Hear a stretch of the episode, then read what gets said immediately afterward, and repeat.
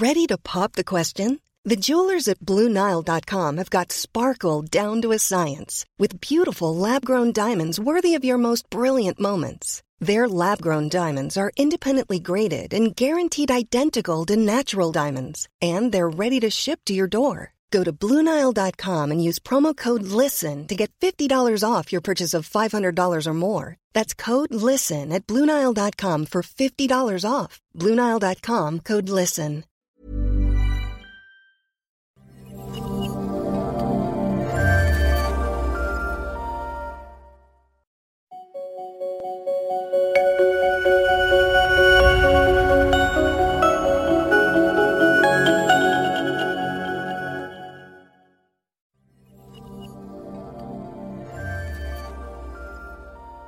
Bienvenue pour une nouvelle émission de Conflit en partenariat avec l'Institut des Libertés. Nous partons en Orient. Nous allons voyager, c'est le propre de la géopolitique.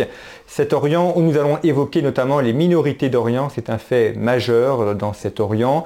Deux invités cette semaine, Antoine Fleffel et Tigran Yegavian, que vous retrouvez notamment dans les colonnes de Conflit. Antoine Fleffel qui est docteur en philosophie et qui vient de fonder euh, l'Institut des chrétiens d'Orient qui a notamment comme objectif euh, de former sur les minorités d'Orient qui propose des cours et donc l'Institut qui a déjà ouvert mais qui va être euh, officiellement lancé et donner ses formations en, octobre. c'est un sujet effectivement très important, ces questions, ces, chrétiens d'Orient. Est-ce que vous pouvez nous, présenter cet institut que vous lancez et la manière dont il va être organisé? Cet institut est un projet que je travaille depuis un an et demi. Lorsque j'ai décidé de quitter mon poste de philosophe et de théologien à l'Université catholique de Lille, et euh, que j'ai pensé à la réalisation d'une aspiration et d'un appel que j'avais en moi depuis que je vivais au Liban, c'est-à-dire un engagement pour les chrétiens d'Orient, du Liban particulièrement, puisque j'y étais, mais pour les chrétiens d'Orient d'une manière plus large. Donc j'ai voulu concrétiser cet engagement à travers quelque chose de grand et de sérieux, et qui pourrait permettre un avenir peut-être meilleur, ce que nous espérons. Alors moi je travaille sur les chrétiens d'Orient, pas sur les minorités, même si en travaillant sur les chrétiens d'Orient, forcément on parle des autres minorités. Parce que les chrétiens d'Orient vivent dans un contexte, et dans, dans ce contexte ils ne sont pas seuls, et la problématique de leur présence devient la problématique de la présence de toutes les minorités. Et d'ailleurs, on parle de minorités d'Orient, mais moi je crois que les rejetés de l'histoire que deviennent les chrétiens d'Orient depuis quelque temps, et d'ailleurs il était dans beaucoup d'époques euh, historiques, ces rejetés de l'histoire aujourd'hui incarnent un certain rejet de communauté que l'on constate dans tout le monde, où nous sommes face à des majorités qui sont parfois mal à l'aise vis-à-vis d'une minorité qui est différente, qui a des aspirations autres. Euh, donc euh, voilà le projet de cet institut. Il est là pour parler de ces chrétiens d'Orient, pour les faire connaître à travers le savoir universitaire. Alors, vous pouvez retrouver toutes les coordonnées de cet institut, notamment le site internet euh, sur euh, le, juste en dessous euh, sur YouTube et puis également sur le site de Conflit. donc dans cet institut, il y a des cours qui sont proposés, il y aura des colloques, des formations. Alors cet institut ouvre ses portes le 1er octobre pour l'enseignement. Il y a des cours en présentiel qu'on appelle des cours publics. Pour la première année, nous en proposons 4. La deuxième année, 8. La troisième, 12, j'espère. Nous ferons tout pour cela. Cet euh, institut fonctionne comme une université, comme une faculté, c'est-à-dire que nous honorons la méthode universitaire, la réserve universitaire, et euh, voilà, tout ce, qui, tout ce qui tourne autour de ce monde.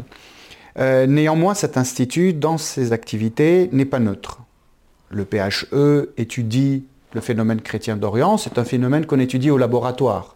Alors que nous, nous ne sommes pas neutres vis-à-vis des chrétiens d'Orient, nous sommes engagés. Nous entendons à travers notre enseignement, notre recherche universitaire, nos colloques, nous entendons être un groupe d'influence. Qu'est-ce que j'entends par influence? Aujourd'hui, pour l'avenir de ces communautés pour lesquelles nous sommes engagés, euh, il y a des politiques, il y a des, des, gens du monde de la finance, il y a des diplomates, il y a des universitaires, il y a des gens qui prennent des décisions.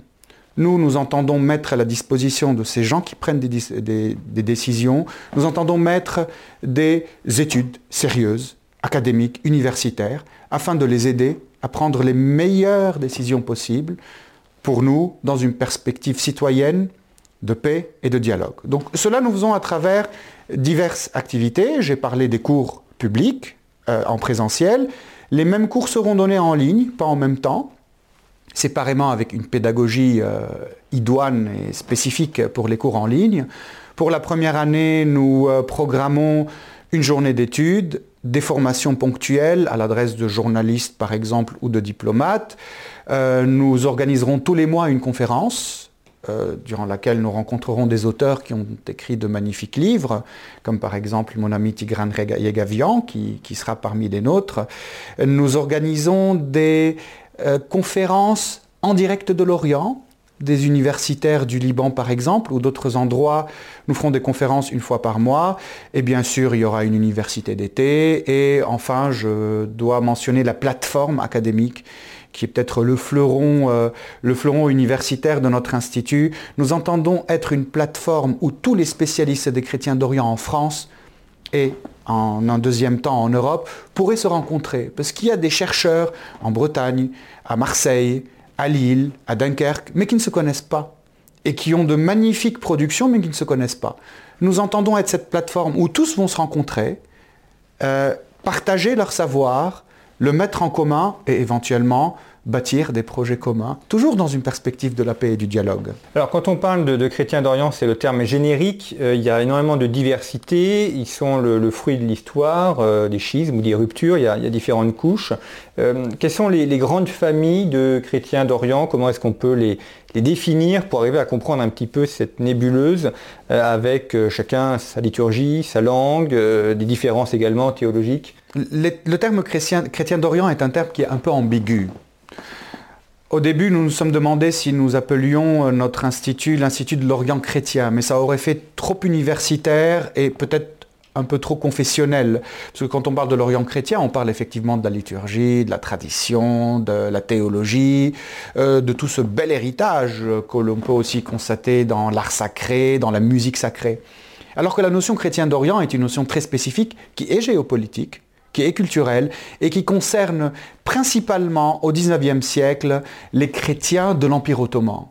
Comme aujourd'hui on parle des chrétiens de l'Est pour parler des chrétiens des ex-républiques soviétiques, les chrétiens d'Orient sont ceux-là. Donc le terme chrétien d'Orient est un terme générique, ambigu, mais qui désigne une réalité sociale, une réalité historique et géopolitique, une réalité qui est en même temps religieuse, donc théologique, liturgique, euh, iconographique, etc., mais qui est en même temps géopolitique et politique et qui subit les conséquences des conflits, et qui est en même temps une réalité culturelle, linguistique, euh, et vous pouvez mettre beaucoup de choses euh, là-dedans c'est une grande diversité. Aujourd'hui, le grand péché qu'on fait en France, parfois, dans les médias, c'est de croire que c'est une seule et même réalité. Alors que cette réalité est diverse sur plusieurs plans. Elle est diverse sur le plan purement religieux. Nous trouvons cinq familles d'églises, la famille des églises orientales orthodoxes, la famille des églises orthodoxes, la famille des églises euh, des deux conciles, on l'appelle, c'est une appellation technique, mais l'église de Perse, ancienne église de Perse, la famille des églises orientales catholiques, la famille des églises protestantes, avec dans chaque famille des traditions propres, une originalité qui ne manque pas d'importance que l'originalité de l'église latine à l'origine. Sauf que les chrétiens d'Orient, ce n'est pas seulement cette diversité religieuse. Les chrétiens d'Orient, c'est une diversité sociale. Ce n'est pas la même chose que d'être chrétien, par exemple, à la ville et à la montagne. Entre les chrétiens de Beyrouth et les chrétiens du, du, nord du Liban, il y a une réalité différente. Entre les chrétiens de Gaza, la petite poignée qui reste, et les chrétiens de la Cisjordanie, il y a une différence. Entre les chrétiens en Syrie de l'Est et les chrétiens du littoral, il y a une différence, et notre ami Tigran en a beaucoup parlé avec, euh, maîtrise. Euh, donc il y a une différence sociale. Mais il y a aussi une différence politique. Cette différence politique découle des pays où ils sont. C'est pas la même chose que d'être chrétien d'Orient, du Liban, et de l'Égypte, et de l'Irak parce que ces chrétiens qui ont participé aux indépendances de leur pays ou au développement de leur pays ou qui ont subi les malheurs de leur pays, ces chrétiens ont des évolutions propres dans chaque pays. Et lorsque je parle d'une évolution propre, je suis en train de parler euh, des, des, courants intellectuels, des réflexions, des théologies, des fonctionnements de l'Église, du positionnement par rapport à ce pays. Donc le terme chrétien d'Orient est un terme extrêmement complexe qu'il faut prendre avec beaucoup de prudence. C'est un terme d'entrée c'est le générique qui dit vous allez rentrer dans ce monde, mais une fois qu'on est dedans, il faut le mettre de côté. Il faut parler des chrétiens du Liban, de Syrie, de l'Égypte. Je dirais aussi qu'il y a un devoir de pédagogie quand on parle chrétien d'Orient. Qui sous-entend dans, notre imaginaire un terme d'importation, comme si les chrétiens d'Orient seraient des résidus des croisés ou seraient pas forcément euh, directement attachés à cette terre de l'Orient. Et là, il y a vraiment une nécessité de, faire de la pédagogie pour, euh, bien entendu, marquer cet ancrage chrétien qui, sont, qui était là, qui ont l'âge du Christ. Églises, on parle d'églises qui ont l'âge du Christ, mais qui sont profondément enracinées dans leur terreau historique. On parle vraiment d'une population autochtone. C'est la population d'origine. Absolument. Euh, quand on parle de l'Orient, vous avez évoqué l'Empire ottoman, les frontières de l'Orient sont assez mouvantes. Est-ce que ça comprend également les chrétiens qui sont en Inde et qui ont euh, été euh, évangélisés par l'apôtre Thomas? C'est toute la question de ce générique des chrétiens d'Orient. Moi, je préfère, pour être strict dans ma terminologie académique, de dire que les chrétiens d'Orient, j'applique ça aux chrétiens du Proche-Orient. J'y inclus l'Iran et, la Turquie, même si là-bas les chrétiens fondent, il n'y en a plus beaucoup démographiquement. Euh, néanmoins, je préfère parler des chrétiens de l'Éthiopie ou du Kerala en Inde, je préfère les désigner comme des chrétiens orientaux. Toutefois, encore une fois, la chose est, ambiguë, parce que par exemple, l'œuvre d'Orient, dont je suis membre, euh, soutient les chrétiens d'Orient, fait partie euh. C'est son but principal. Et lorsqu'on voit qui sont ces chrétiens d'Orient qu'appuie l'œuvre d'Orient, on voit qu'il y a aussi les chrétiens de l'Inde, on voit qu'il y a les chrétiens d'Ukraine. Or, la problématique du christianisme en Inde et en Ukraine n'est pas la même que celle de la problématique des chrétiens de l'Empire ottoman et de cet espace géographique post-ottoman. Encore une fois, le terme est ambigu, c'est une entrée, mais après, il faut être plus précis. Quelle est la, langue parlée par les chrétiens d'Orient euh, de façon générale? Euh, Est-ce que c'est l'araméen? Est-ce que c'est le grec? Euh, Est-ce qu'il y a d'autres langues? Il y a un socle commun, on va dire, c'est, on va l'appeler l'arabité. Parce arabité en tant que langue, en tant qu'appartenance culturelle, bien entendu, l'écrasante majorité des chrétiens orientaux sont arabophones, langue maternelle, mais ce n'a pas toujours forcément été le cas dans l'histoire. Prenez l'exemple des Coptes. Les Coptes égyptiens, leur langue de liturgique est le, copte. Donc ils parlent une langue, si vous voulez, ils prient dans une langue qui est héritage de l'Égypte pharaonique, mais ils sont complètement arabisés, égyptisés. Donc en Syrie, vous avez une frontière linguistique euh, ethno-confessionnelle entre la Syrie de l'Est la Syrie de l'Ouest. La Syrie de l'Ouest, dite Syrie utile, ce sont des chrétiens profondément marqués par leur appartenance à l'arabité, très nationaliste, surtout le cas de l'église grecque orthodoxe. Alors vous avez le terme grec, oui, mais euh, quand on dit grec, c'est pas forcément qu'ils se reconnaissent dans l'hellénisme. C'est juste qu'ils sont héritiers, ils sont quelque part dans l'héritage de Byzance. Euh, pareil pour les grecs catholiques. Donc quand on va vers l'Est, vous avez les églises syriaques, vous avez aussi les assyro-chaldéens qui eux sont de culture syriaque, qui parlent encore largement le néo-araméen donc euh, cette, branche orientale de l'araméen, la langue du Christ. Euh, et vous avez les Arméniens aussi, il faut prendre en considération les Arméniens qui appartiennent à cette sphère des chrétiens orientaux, puisque la présence arménienne en Orient remonte euh, non pas seulement au génocide, mais bien avant au génocide de 1915, jusqu'au 7e siècle, a une présence avérée des Arméniens en Terre Sainte. Ces Arméniens sont arménophones, mais épousent, s'inscrivent aussi dans, leur appartenance à, l'arabité. Donc je pense que l'arabité constitue un socle commun sur lequel viennent se greffer sans entrer en contradiction, d'autres cultures, d'autres héritages, euh, tout cela dans un climat, on va dire, de, convergence. vous avez, Tigran également consacré un ouvrage qui s'appelle Minorité d'Orient, euh, qui a été notamment primé par euh, l'œuvre d'Orient, où vous, présentez notamment les chrétiens d'Orient, mais il y a d'autres minorités. Et ce que vous montrez, c'est qu'il peut y avoir le, danger de, mettre un peu sous cloche, c'est-à-dire de considérer que c'est un fait historique passé, sans voir qu'il y a une réalité contemporaine aussi. Et vous montrez très bien dans votre ouvrage qu'il y a une réflexion théologique euh, encore aujourd'hui et que cette théologie, elle est, vive. C'est-à-dire qu'il y a, pas figé dans un temps passé, mais qu'il y a une, actualisation euh, aujourd'hui et que ces, ces minorités ou ces chrétiens d'Orient s'inscrivent dans une contemporanité. Je pense qu'Antoine Scheffel est bien mieux passé que moi pour, aborder le sujet de sa thèse, en l'occurrence la, théologie contextuelle arabe.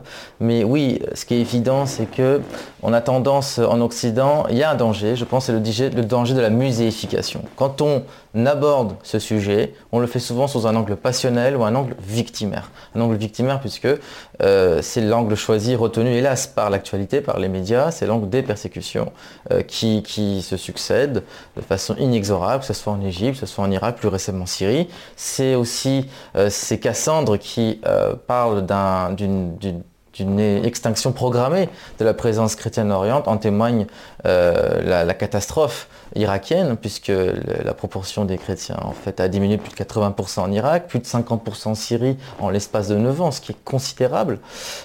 mais je pense que les chrétiens d'Orient ne ne peuvent pas se limiter, les chrétiens orientaux ne peuvent pas se limiter à cette grille de lecture. Il faut absolument faire intervenir d'autres approches, d'autres grilles de lecture. Et ce, qui, ce que j'ai essayé de défendre dans mon livre, en, mis à part bien entendu euh, l'apport de la réflexion de la théologie euh, contextuelle arabe, donc tous ces chrétiens orientaux qui ces, prêtres un petit peu à la marge de leur propre communauté qui ont tenté de réfléchir en fait à une solution de convivialité dans, le contexte, euh, dans leur contexte immédiat, c'est-à-dire d'aborder non pas seulement la, question de la modernisation du droit canonique de ces églises un petit peu frappées par un certain archaïsme, parce qu'il faut prendre en compte aussi une chose évidente, nous sommes dans une réalité préconciliaire. La plupart de ces églises-là n'ont pas fait leur aggiornamento, n'ont pas connu l'équivalent de Vatican II. Et ça aussi, c'est une donnée qu'il faut prendre en compte. Moi, ce qui m'intéresse surtout euh, sous un angle géopolitique, si vous voulez, c'est ne pas prendre en compte les chrétiens d'Orient seulement dans leur terroir historique. C'est de prendre en considération un nouveau phénomène qui est celui de la diaspora ou des diasporas chrétiennes orientaux, puisque tout au long du XXe siècle, ils ont connu des vagues successives d'émigration plus ou moins importantes. C'est le cas des Égyptiens d'Amérique du Nord, c'est le cas des Libanais aussi en, Amérique du Sud, en Amérique du Nord, en Europe, mais aussi des Arméniens euh, qui ont quitté l'Iran massivement, la Syrie, le Liban. Et toutes ces communautés transnationales euh, sont aujourd'hui, font l'objet euh, d'un retour en, puissance, d'une certaine forme de prise de conscience au fait qui a lieu et qui est très intéressante à observer à l'aune de l'actualité du Moyen-Orient. C'est-à-dire qu'ils sont en train de devenir des acteurs à part entière de leur destin. Et c'est un phénomène en fait assez récent qu'il faut, euh, qu'il faut prendre en compte. Tigrane a également évoqué le, risque de la muséification. Euh, les, chrétiens ont joué un rôle important dans la modernisation du Moyen-Orient, notamment au début du XXe siècle, avec l'apparition de l'imprimerie, le développement des journaux, notamment au Liban, une grande réflexion intellectuelle dans les universités. Aujourd'hui, il y a les guerres évidemment qui perturbent un petit peu la, situation, mais est-ce qu'ils ont encore un rôle intellectuel majeur ou est-ce que ce sont uniquement euh, des minorités euh, qui, vivent euh, en groupe, qui essayent d'éviter les guerres ou les attaques sans participer de façon directe à la vie de leur pays? La contribution des chrétiens d'Orient pour le monde arabe remonte bien avant le XXe siècle. On peut remonter jusqu'aux Abbasides, on peut monter aux Omeyyades, mais d'une manière directe, c'est le XIXe siècle avec la célèbre Nahda, la Renaissance arabe. La Renaissance arabe, ce sont les chrétiens d'Orient qui l'ont faite. Et dans cette Renaissance arabe, il y avait la volonté de s'affranchir des occupations, notamment la turquification ou l'ottomanisation, et d'importer en Orient les idéaux occidentaux qui ont séduit les chrétiens d'Orient, les idéaux des droits de l'homme, de la citoyenneté, de la diversité. Les chrétiens d'Orient étaient en quête d'un espace commun où chrétiens et musulmans pouvaient se rencontrer d'une manière égale et citoyenne, et c'était tout le problème, et c'est toujours le problème pour les chrétiens d'Orient. C'est un problème de citoyenneté, entre autres, on peut rajouter le fanatisme religieux et toutes ces questions-là. Les chrétiens d'Orient, dans la réflexion, ont évolué au XXe siècle. Ils ont apporté beaucoup sur le plan de la pensée religieuse, sur le plan de la pensée politique, sur le plan de la pensée sociale. Combien de mouvements de résistance, de mouvements de protestation contre l'injustice sociale ont émergé parmi les chrétiens, que ce soit au Liban, que ce soit en Palestine, que ce soit en Égypte. Ils ont œuvré beaucoup. Néanmoins, aujourd'hui, le problème est le suivant. C'est que durant les 50 dernières années, Nombre de ces chrétiens ont vécu sous des régimes dictatoriaux. Je pense notamment à l'Irak et à la Syrie, mais aussi à l'Égypte dans, un certain sens. Et ces, régimes dictatoriaux, comme tout régime dictatorial, n'aiment pas la réflexion, surtout quand elle est critique. Et si on mène une réflexion critique chrétienne, au bout d'un moment, on va dire, ah, ce qui se passe, moi comme chrétien, je ne peux pas me taire. Il y a d'autres chrétiens en Amérique du Sud qui ne se sont pas tus face à ça dans les années 70 et ça avait donné la théologie de la libération. Donc ces régimes dictatoriaux, malheureusement, ont réduit la réflexion des chrétiens d'Orient et leur contribution, alors que dans les années 40 et 50, on pouvait voir en Irak et en Syrie des productions inouïes, ça s'est réduit. Qu'est-ce qui est resté ces dernières années ou ces quelques dernières décennies? Il est resté le Liban et Palestine-Israël, à travers des centres de recherche et à travers un certain milieu permettant une certaine réflexion. Aujourd'hui, dans ces cadres, les chrétiens œuvrent toujours pour penser et pour agir dans un contexte qui serait meilleur pour eux, un contexte qui serait un contexte divers et de citoyenneté. Mais la marge, elle a été réduite par rapport à la fin du 19e siècle, au début du 20e siècle. Ce n'est pas parce qu'elle est réduite qu'ils n'arrêtent pas d'avancer, parce que peut-être qu'ils s'envolaient au début du XXe siècle avec leurs idées. Aujourd'hui, ils ne peuvent plus s'envoler, vu qu'on est en train de leur tirer dessus. Parfois, ils courent. Et lorsqu'ils ne peuvent pas courir, ils marchent. Et certains parmi eux rampent.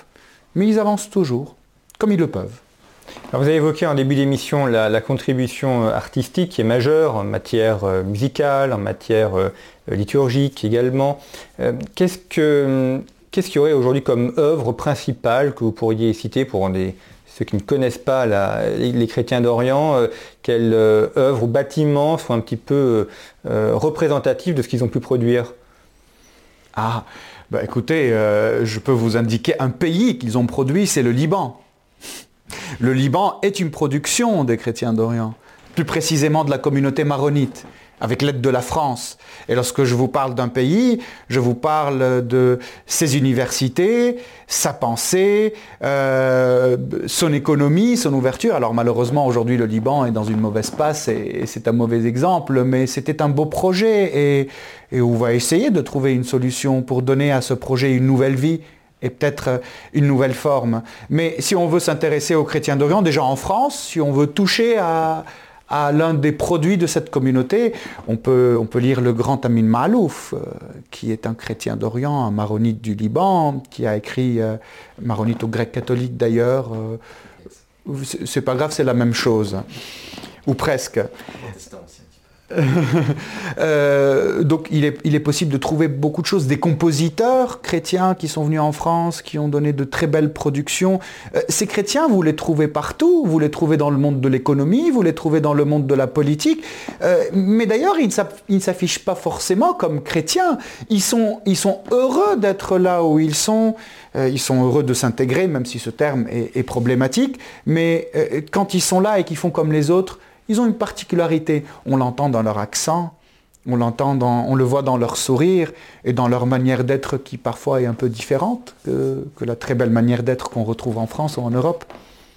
Alors justement, il y a eu la, question de l'Empire ottoman et de sa disparition il y a un siècle, 1920, euh, avec le traité de, Sèvres. Euh, pour ces minorités d'Orient, comment est-ce qu'elles se sont organisées ensuite? Il a fallu passer d'un système impérial à un système national. Euh, est-ce qu'elles ont réussi à s'intégrer dans ces nations? Comment est-ce qu'on a, pensé l'État-nation après la fin de l'Empire ottoman? Disons que ce n'est pas quelque chose de linéaire, puisque les trajectoires de ces États très fragiles, somme toute, à l'exception de l'Égypte, qui est un État-nation ancré depuis des millénaires, L'Irak est une création récente, une création britannique, 1932. Euh, le royaume d'Irak, en plus, hachémite, était une famille qui venait du Hejaz, qui n'est pas du tout de la, Mésopotamie. On pourra en dire de même pour la Syrie, même si la Syrie historique euh, est une réalité bien ancrée. Euh, d'ailleurs, le, géographe Fabrice Ballanche ne parle pas d'État-nation, il parle d'État des territoires. Parce que il y a eu des tentatives de former un vrai récit national, mais comme l'a rappelé Antoine Fleifel, les régimes autoritaires ont paradoxalement, au nom d'une certaine laïcité ou d'un certain sécularisme, euh, bloqué le processus de construction d'une citoyenneté, une citoyenneté inclusive. Je crois que le mot-clé, c'est vraiment le mot citoyenneté. Et que, quelque part, le confessionnalisme, qui est une donnée, qui est une réalité euh, tout à fait palpable et qui existait déjà, à divers degrés, a été quelque part ressorti du boisseau. Donc le défi qui se pose aux chrétiens orientaux de Syrie, de Jordanie, de Turquie, qui connaissent des, situations relativement similaires en termes de, degré de citoyenneté, c'est vraiment cette, ce pari de l'intégration et de la construction d'un nouveau vivre ensemble. Ce qu'on peut constater au Liban, en Syrie, en moindre mesure en Jordanie, en Égypte, par rapport au, disons, au statut personnel, par rapport euh, donc aux droits et aux devoirs, euh, à l'héritage, toutes ces questions, au mariage, le mariage, tout cela rappelle que nous vivons dans un système post-ottoman. Un système qui s'inspire du millet ottoman Je veux parler du système d'auto-administration euh, des communautés non sunnites qui avait été mis en place à l'Empire ottoman, qui avait été euh, institutionnalisé par divers règlements. Les Arméniens euh, de l'Empire ottoman avaient leur propre constitution, entre guillemets, avec leur propre parlement, leur, leur statut personnel, leurs propres organes, leurs propres tribunaux. Tout cela est encore palpable au Liban, en à, toute proportion gardée. Vous avez au Liban encore l'impossibilité de vous marier avec une personne qui n'est pas de votre communauté sans passer par euh, votre église. si vous voulez vous marier avec quelqu'un qui n'est pas de votre communauté, vous devez aller à Chypre. Euh, tout cela euh, aussi rappelle que les, chrétiens orientaux d'Égypte, de Syrie, du Liban, aussi de Jordanie, donc sont d'une part, et ça a été dit dans cette émission, tiraillés, écartelés entre l'enclume autoritaire et le marteau islamiste, mais ils ont aussi un front à mener en interne. Et ce front à mener doit se faire aussi contre l'archaïsme, un certain archaïsme ou un certain conservatisme de leur clergé qui, euh, bon gré mal gré et par la force des choses, est devenu le seul interlocuteur, le seul représentant de ces communautés auprès des pouvoirs publics. Ce qui pour moi, à mon sens, est dangereux. On le voit surtout en Égypte, comment l'Égypte, qui est quand même le phare du monde arabe, hein, au Madounia, l'Égypte a rétrogradé de, puissance, on va dire, culturelle. La société civile euh, chrétienne, copte, égyptienne, qui a construit l'Égypte moderne, qui a participé à la construction du nationalisme égyptien, notamment via le parti Waft, qui est le parti indépendantiste historique. Euh, la société civile chrétienne égyptienne a considérablement reculé du fait de la mainmise du clergé euh, sur, euh, sur l'espace public. Et ça, pour moi, ça constitue aussi un défi majeur qu'il faut prendre en considération. On a évoqué euh, en début d'émission la question de, la langue arabe, qui n'est pas que la langue de l'islam, mais qui est aussi la langue d'une partie de, ces chrétiens. les, chrétiens d'Orient ont, contribué aussi à rénover la langue arabe au début du XXe siècle en, la modernisant, en apportant davantage de vocabulaire, en créant aussi une littérature. donc l'arabe est aussi la langue du christianisme. L'arabe a été réformé au 19e siècle durant la Narda que je suis en train d'évoquer. Certes, il y avait de, grands noms musulmans qui ont contribué à cela, mais ce sont principalement les chrétiens qui ont rénové la langue arabe. Parce qu'on s'est retrouvé à la moitié du 19e siècle avec une langue qui est, qui est incapable d'exprimer le monde moderne, car toujours inscrite surtout dans le texte coranique ou dans le giron islamique. Néanmoins, il y a des informations très importantes qu'il faut savoir. C'est que la langue arabe est une langue chrétienne avant d'être une, langue, euh, musulmane, parce qu'elle était parlée par les Arabes chrétiens, les tribus, avant l'arrivée de l'islam. L'islam a certes donné, le Coran a donné à la langue arabe ses lettres de noblesse, c'est le, plus plus bel écrit probablement en langue arabe, euh, néanmoins il existait avant. Et les chrétiens se sont tellement inculturés dans le monde arabe que dès l'arrivée de l'islam avec, euh, euh, avec, la, avec le fait que l'arabe soit devenu la langue de l'Empire, ils ont créé un arabe chrétien. Et qu'est-ce que l'arabe chrétien? C'est-à-dire que quand ces chrétiens se sont dit la majorité parle arabe maintenant, il faut que nous parlions arabe, et en parlant arabe, il faut exprimer notre foi et nos dogmes, ils ont, ils, ont été face à des apories. Parce que les dogmes chrétiens furent formulés en langue, euh, en langue grecque au concile œcuménique Nicée-Constantinople, Éphèse ou Chalcédoine, et tout d'un coup on doit l'exprimer dans un langage sémitique, arabe, qui ne connaît pas l'abstraction. Ils ont inventé une langue arabe chrétienne.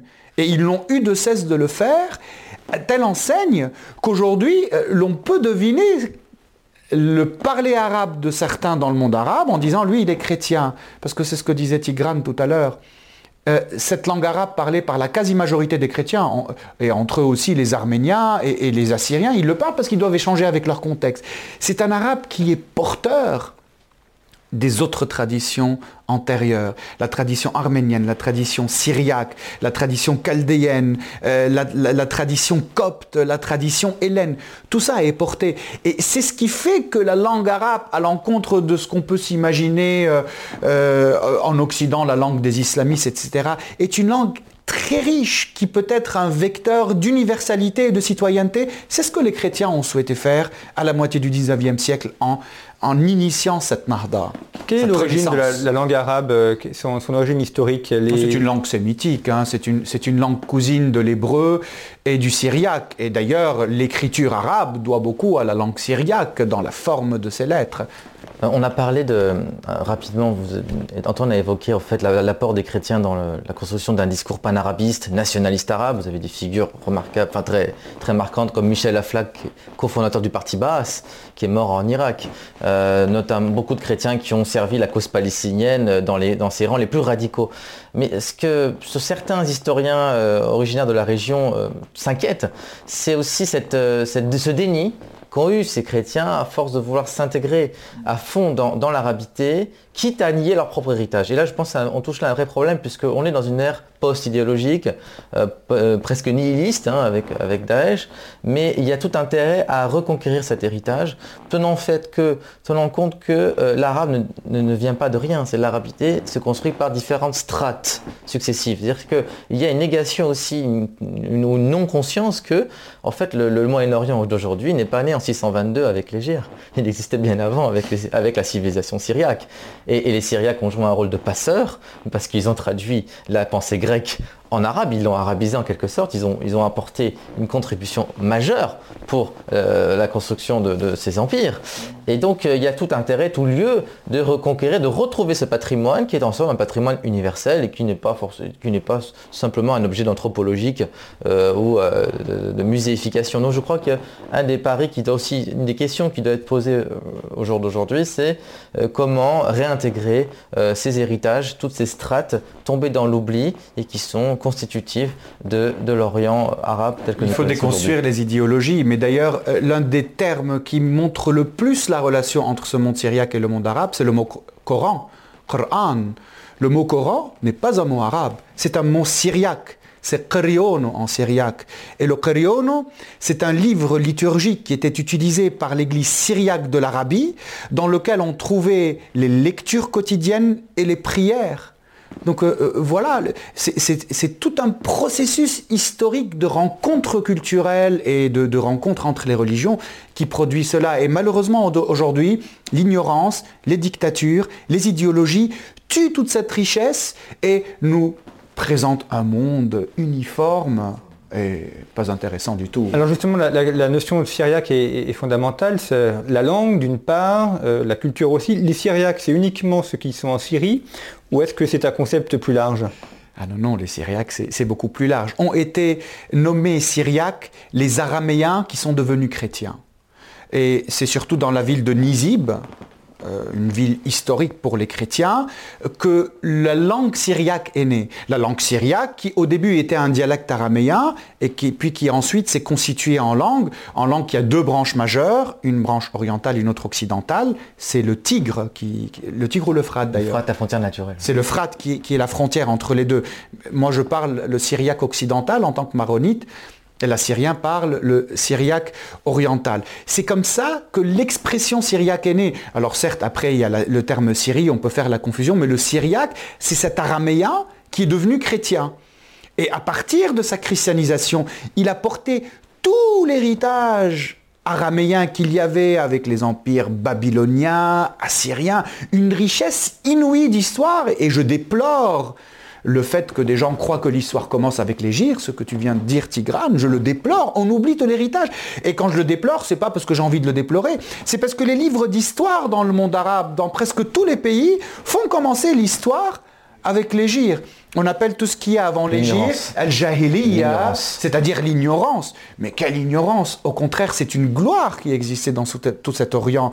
Et euh, la culture actuelle est porteuse de tous ces héritages qu'il y avait avant. Donc quand on parle de ce monde syriaque, on parle de quelque chose d'extrêmement large. Quelque chose de tellement large qui est arrivé jusqu'en Chine. L'église de Perse, c'est-à-dire l'église de l'Orient, c'est son nom, qui est une église, ou l'église nestorienne, qui est une église syriaque orientale, est arrivée jusqu'en Inde, est arrivée jusqu'en Chine. Et on a trouvé des inscriptions jusqu'en Chine. Il y avait des dizaines de millions de croyants à une époque. L'église syriaque était plus étendue au XIIe siècle que l'église latine. Voilà, c'est le monde syriaque. La mère de Genghis Khan, Genghis Khan pardon, d'ailleurs, était elle-même historienne. Tout à fait. Et on a, effectivement, on l'a dit, euh, la peau de saint Thomas a probablement été jusqu'en Inde et est mort, euh, et au moins a été jusqu'en jusqu'en Chine. Et on a retrouvé récemment, euh, donc il y a quelques années, des, traces archéologiques. La stèle. les stèles qui dataient, qui datent des premiers siècles du christianisme et qui ont été retrouvées en Chine. Donc ça montre une, une présence des chrétiens très loin jusqu'en Extrême-Orient. pour rester sur les Syriaques, euh, au niveau de la liturgie, donc la, manière notamment de célébrer la, messe, donc la langue employée c'est le syriaque. Est-ce qu'il y a d'autres langues aussi? Aujourd'hui, on peut dire qu'il y a six églises au moins qui sont syriaques dans le Proche-Orient. Je ne vais pas aller en Inde parce que ça va nous compliquer les choses. Les églises orientales, euh, les églises syriaques occidentales, toujours par rapport euh, donc à la frontière naturelle du fleuve, ce sont l'église maronite, l'église syriaque orthodoxe et l'église syriaque catholique. Et si nous on part de l'autre côté du fleuve, nous retrouvons l'église assyrienne, l'église de l'Orient, qui a trois branches en fait. C'était une seule église qui s'est divisée. L'église assyrienne, une autre église assyrienne qui est née en 1968, l'église église d'Orient. L'ancienne église de l'Orient.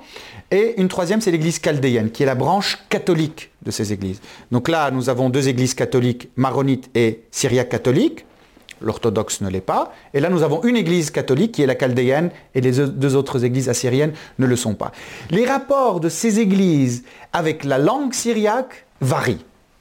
C'est-à-dire que si nous allons du côté occidental, nous trouvons que les Syriaques orthodoxes tiennent beaucoup à leur langue. Ce sera long, long à expliquer, mais c'est parce qu'il y a une question identitaire qui est là-dedans. Et ce sont des gens qui ont été beaucoup persécutés et déplacés. Je crois que dans la logique de l'Église arménienne, la langue syriaque est un socle identitaire auquel il tient beaucoup, et ils font bien d'ailleurs. Quand nous partons du côté des maronites et des, syriaques catholiques, c'est un peu différent. Parce que déjà, nous sommes dans le domaine catholique qui n'a pas peur de s'inculturer. Euh, on veut être universel, donc on parle la langue de tout le monde. La problématique culturelle est différente.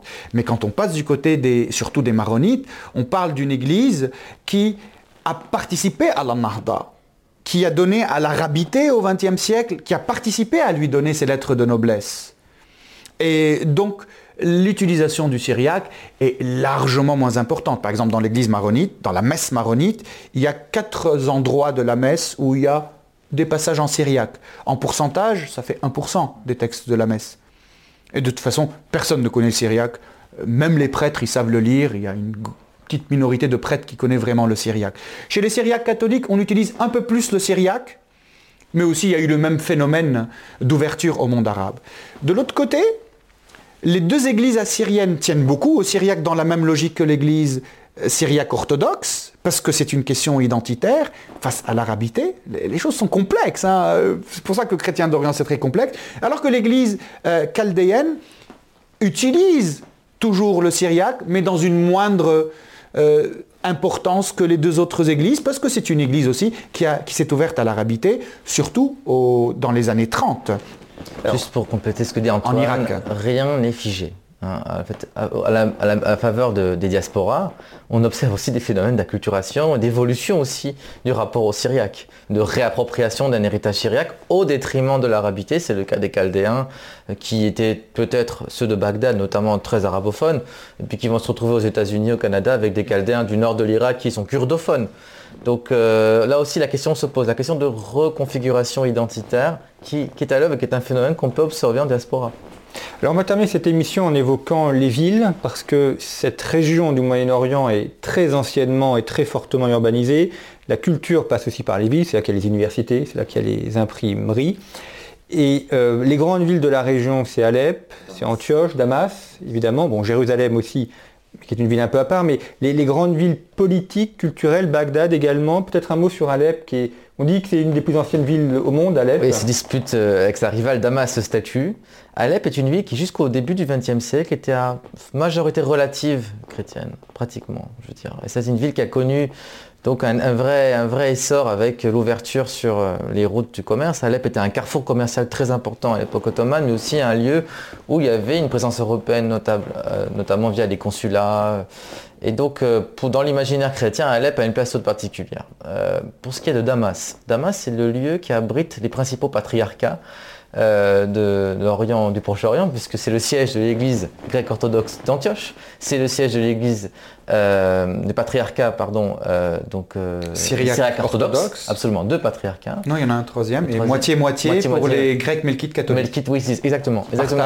entre Alors vous remarquerez, on a parlé d'Antioche. Antioche, donc bien entendu, le nom a été créé chrétien, le nom de chrétien a été inventé. Antioche, qui fait partie de la Syrie historique, qui a été arbitrairement, et ça il faut le, on le dira jamais assez, cédé, offert euh, par la France mandataire, qui n'était pas une puissance souveraine, hein. la Syrie était un pays souverain, mais elle avait un mandat sur la Syrie qu'il a offert à la Turquie kémaliste en 1939 au mépris de la population locale qui était à majorité arabe, chrétienne et musulmane alaouite et les sunnites. Il y avait à peu, près un tiers de Turcs à l'époque. Et donc pour les Syriens chrétiens comme musulmans, euh, la perte d'Antioche, la perte d'Alexandrette constitue une sorte de, plaie béante qui n'a jamais vraiment été cicatrisée. Donc Damas est un peu le lieu par défaut euh, du siège des, des églises d'Antioche. Et je crois que c'est important aussi de revenir sur cette idée d'Antioche parce que quand on parle de ces églises d'Orient, on a souvent en tête deux références, Byzance et Rome, mais on oublie qu'Antioche est la matrice Antioche est le fil conducteur, Antioche est l'unité, l'aspiration à l'unité sacrée, que ces églises, cette mosaïque plutôt, parlons de mosaïque, profondément fragmentée par plusieurs déchirures, ne serait-ce que l'uniatisme, elles ont souffert de, l'uniatisme. On parle beaucoup de solidarité de l'Occident, mais on parle aussi, on parle rarement des, dégâts qu'ont causé l'uniatisme, des déchirures qu'ont causé l'uniatisme, même si elles ont été aussi vecteurs de modernisation et de progrès. Donc Antioche reste aussi un repère dans, l'imaginaire euh, des, chrétiens orientaux. il y a Alexandrie et Bagdad, et on, terminera par là. Parce Alexandrie, c'est Babylone, c'est le patriarcat, c'est euh, l'ancienne euh, Stésiphon. Merci. Donc c'est l'ancien patriarcat donc, des, des Assyro-Chaldéens, c'est toujours le patriarcat chaldéen. Et Alexandrie, bien entendu, constitue un des patriarcats historiques de la Méditerranée avec, avec Damas, avec Jérusalem. C'est toujours le lieu d'un patriarcat, patriarcat grec-orthodoxe mais Hélène. Hélène et pas arabisant, pas arabe. Ce qui n'est pas, ce qui plus vraiment le cas pour Jérusalem où l'église grecque orthodoxe a été arabisée au fil des siècles. Et Bagdad, euh, grande ville historique aussi, capitale de l'Irak aujourd'hui, mais enfin qui est euh, aussi un pôle culturel. Il y a une présence euh, de chrétiens d'Orient à Bagdad Oui, bien sûr, il y a les chrétiens chaldéens, mais il y a plusieurs communautés. Mais malheureusement, leur présence est largement moins importante maintenant grâce à la sainte démocratie de George Bush et, puis à l'État que Dieu a voulu. Euh, comme l'a dit Tigran, plus de 80% des chrétiens d'Irak sont partis, mais il ne faut jamais oublier que euh, euh, Alep était la ville chrétienne par excellence au 18e, 19e. C'est de là-bas que, euh, que, la Narda arabe a aussi démarré. C'est de là-bas que les réformes des églises, l'église maronite a eu une réforme à la fin du XVIIe siècle. Et c'était des Alépins qui ont fait cette réforme. Mais il ne faut pas oublier pour le XXe siècle l'importance de ces trois grandes villes aussi, avec l'importance de toutes les autres, Bagdad, Beyrouth et Alexandrie. Euh, il y a un dicton arabe qui, m'échappe dans, ces mots précis, mais qui disait quelque chose comme on pense à Bagdad, on, imprime à Beyrouth et on vend à Alexandrie. Euh, quelque chose on écrit en Égypte, on imprime à Beyrouth et on vend à Bagdad. Voilà, voilà. Donc euh, ça vous dit tout de, ces phares intellectuels qu'étaient ces villes, et j'espère que, que, ça redeviendra, et le rôle qu'ont joué les chrétiens d'Orient. Et des villes qui ont longtemps fait partie du même empire, donc il n'y avait pas de frontières, on pouvait circuler assez facilement parle de l'ère ottomane. On parle de l'ère ottomane, c'est aussi ça qui nous permet aussi de, donner une, certaine forme en fait à ces églises. Merci beaucoup Antoine Fleffet. Donc je rappelle que vous avez fondé, que vous dirigez l'Institut des chrétiens d'Orient. Donc vous avez toutes les références sur le site de Conflit et puis au bas de la vidéo sur YouTube. Tigrane Gavian, euh, journaliste euh, régulier, membre du comité de rédaction de Conflit, dont l'ouvrage Minorité d'Orient a été promu par euh, l'œuvre d'Orient. Et euh, donc cette émission euh, de conflit en partenariat avec l'Institut des libertés, qui est aussi une manière de de commémorer euh, ce centième anniversaire de la fin de l'Empire ottoman en 1920, traité de Sèvres, et de voir comment a évolué l'Orient au cours de ce siècle écoulé, et puis euh, des années également qui vont arriver pour essayer de comprendre une région qui, vous l'avez vu, alors c'est toujours un lieu commun de dire qu'elle est compliquée, on voit surtout qu'elle est extrêmement riche, avec de très nombreuses cultures, de nombreuses langues, et qu'elle est essentielle à comprendre au-delà des caricatures qu'on nous donne souvent. J'espère que cette émission vous aura permis de mieux comprendre la complexité la richesse et la grandeur de cette région. Merci pour votre fidélité, à bientôt.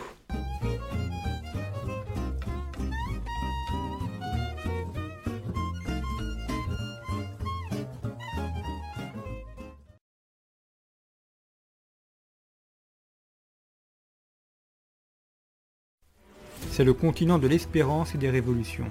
Communisme et écologisme, dictature militaire et populisme. L'Amérique latine est un laboratoire politique pour l'Occident. Mais c'est aussi une terre à la culture riche, littérature variée et foisonnante, mégapole concentrée et étendue, variété des paysages et des occupations agricoles. L'Amérique latine est à la fois le miroir de l'Occident et une terre à part. Le continent propose aujourd'hui un nouveau modèle que nous explorons dans ce numéro en faisant appel aux meilleurs spécialistes. Hervé Thierry, Michel Faure, Daniel Dory, Pablo Ortuzar. Ce dossier explore les identités et les constructions sociales du continent hispanique. Vous retrouverez aussi un entretien avec Charles Personnaz sur la géopolitique du patrimoine et une analyse de Bernard Lugan sur la désintégration du Burkina Faso. Nous revenons également sur l'épidémie du coronavirus, Ingrid Rio-Creux avec une analyse de son traitement médiatique, Pascal Salin sur les conséquences économiques et Laurent Gaillard sur la victoire des GAFAM.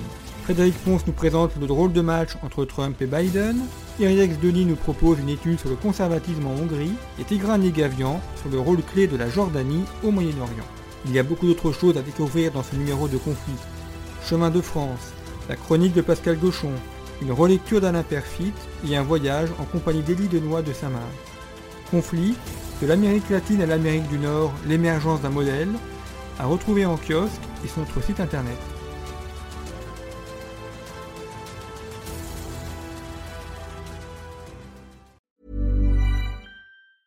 Planning for your next trip? Elevate your travel style with Quince. Quince has all the jet setting essentials you'll want for your next getaway, like European linen, premium luggage options, buttery soft Italian leather bags, and so much more. And is all priced at 50 to 80% less than similar brands. Plus, Quince only works with factories that use safe and ethical manufacturing practices. Pack your bags with high-quality essentials you'll be wearing for vacations to come with Quince. Go to quince.com/pack for free shipping and 365-day returns.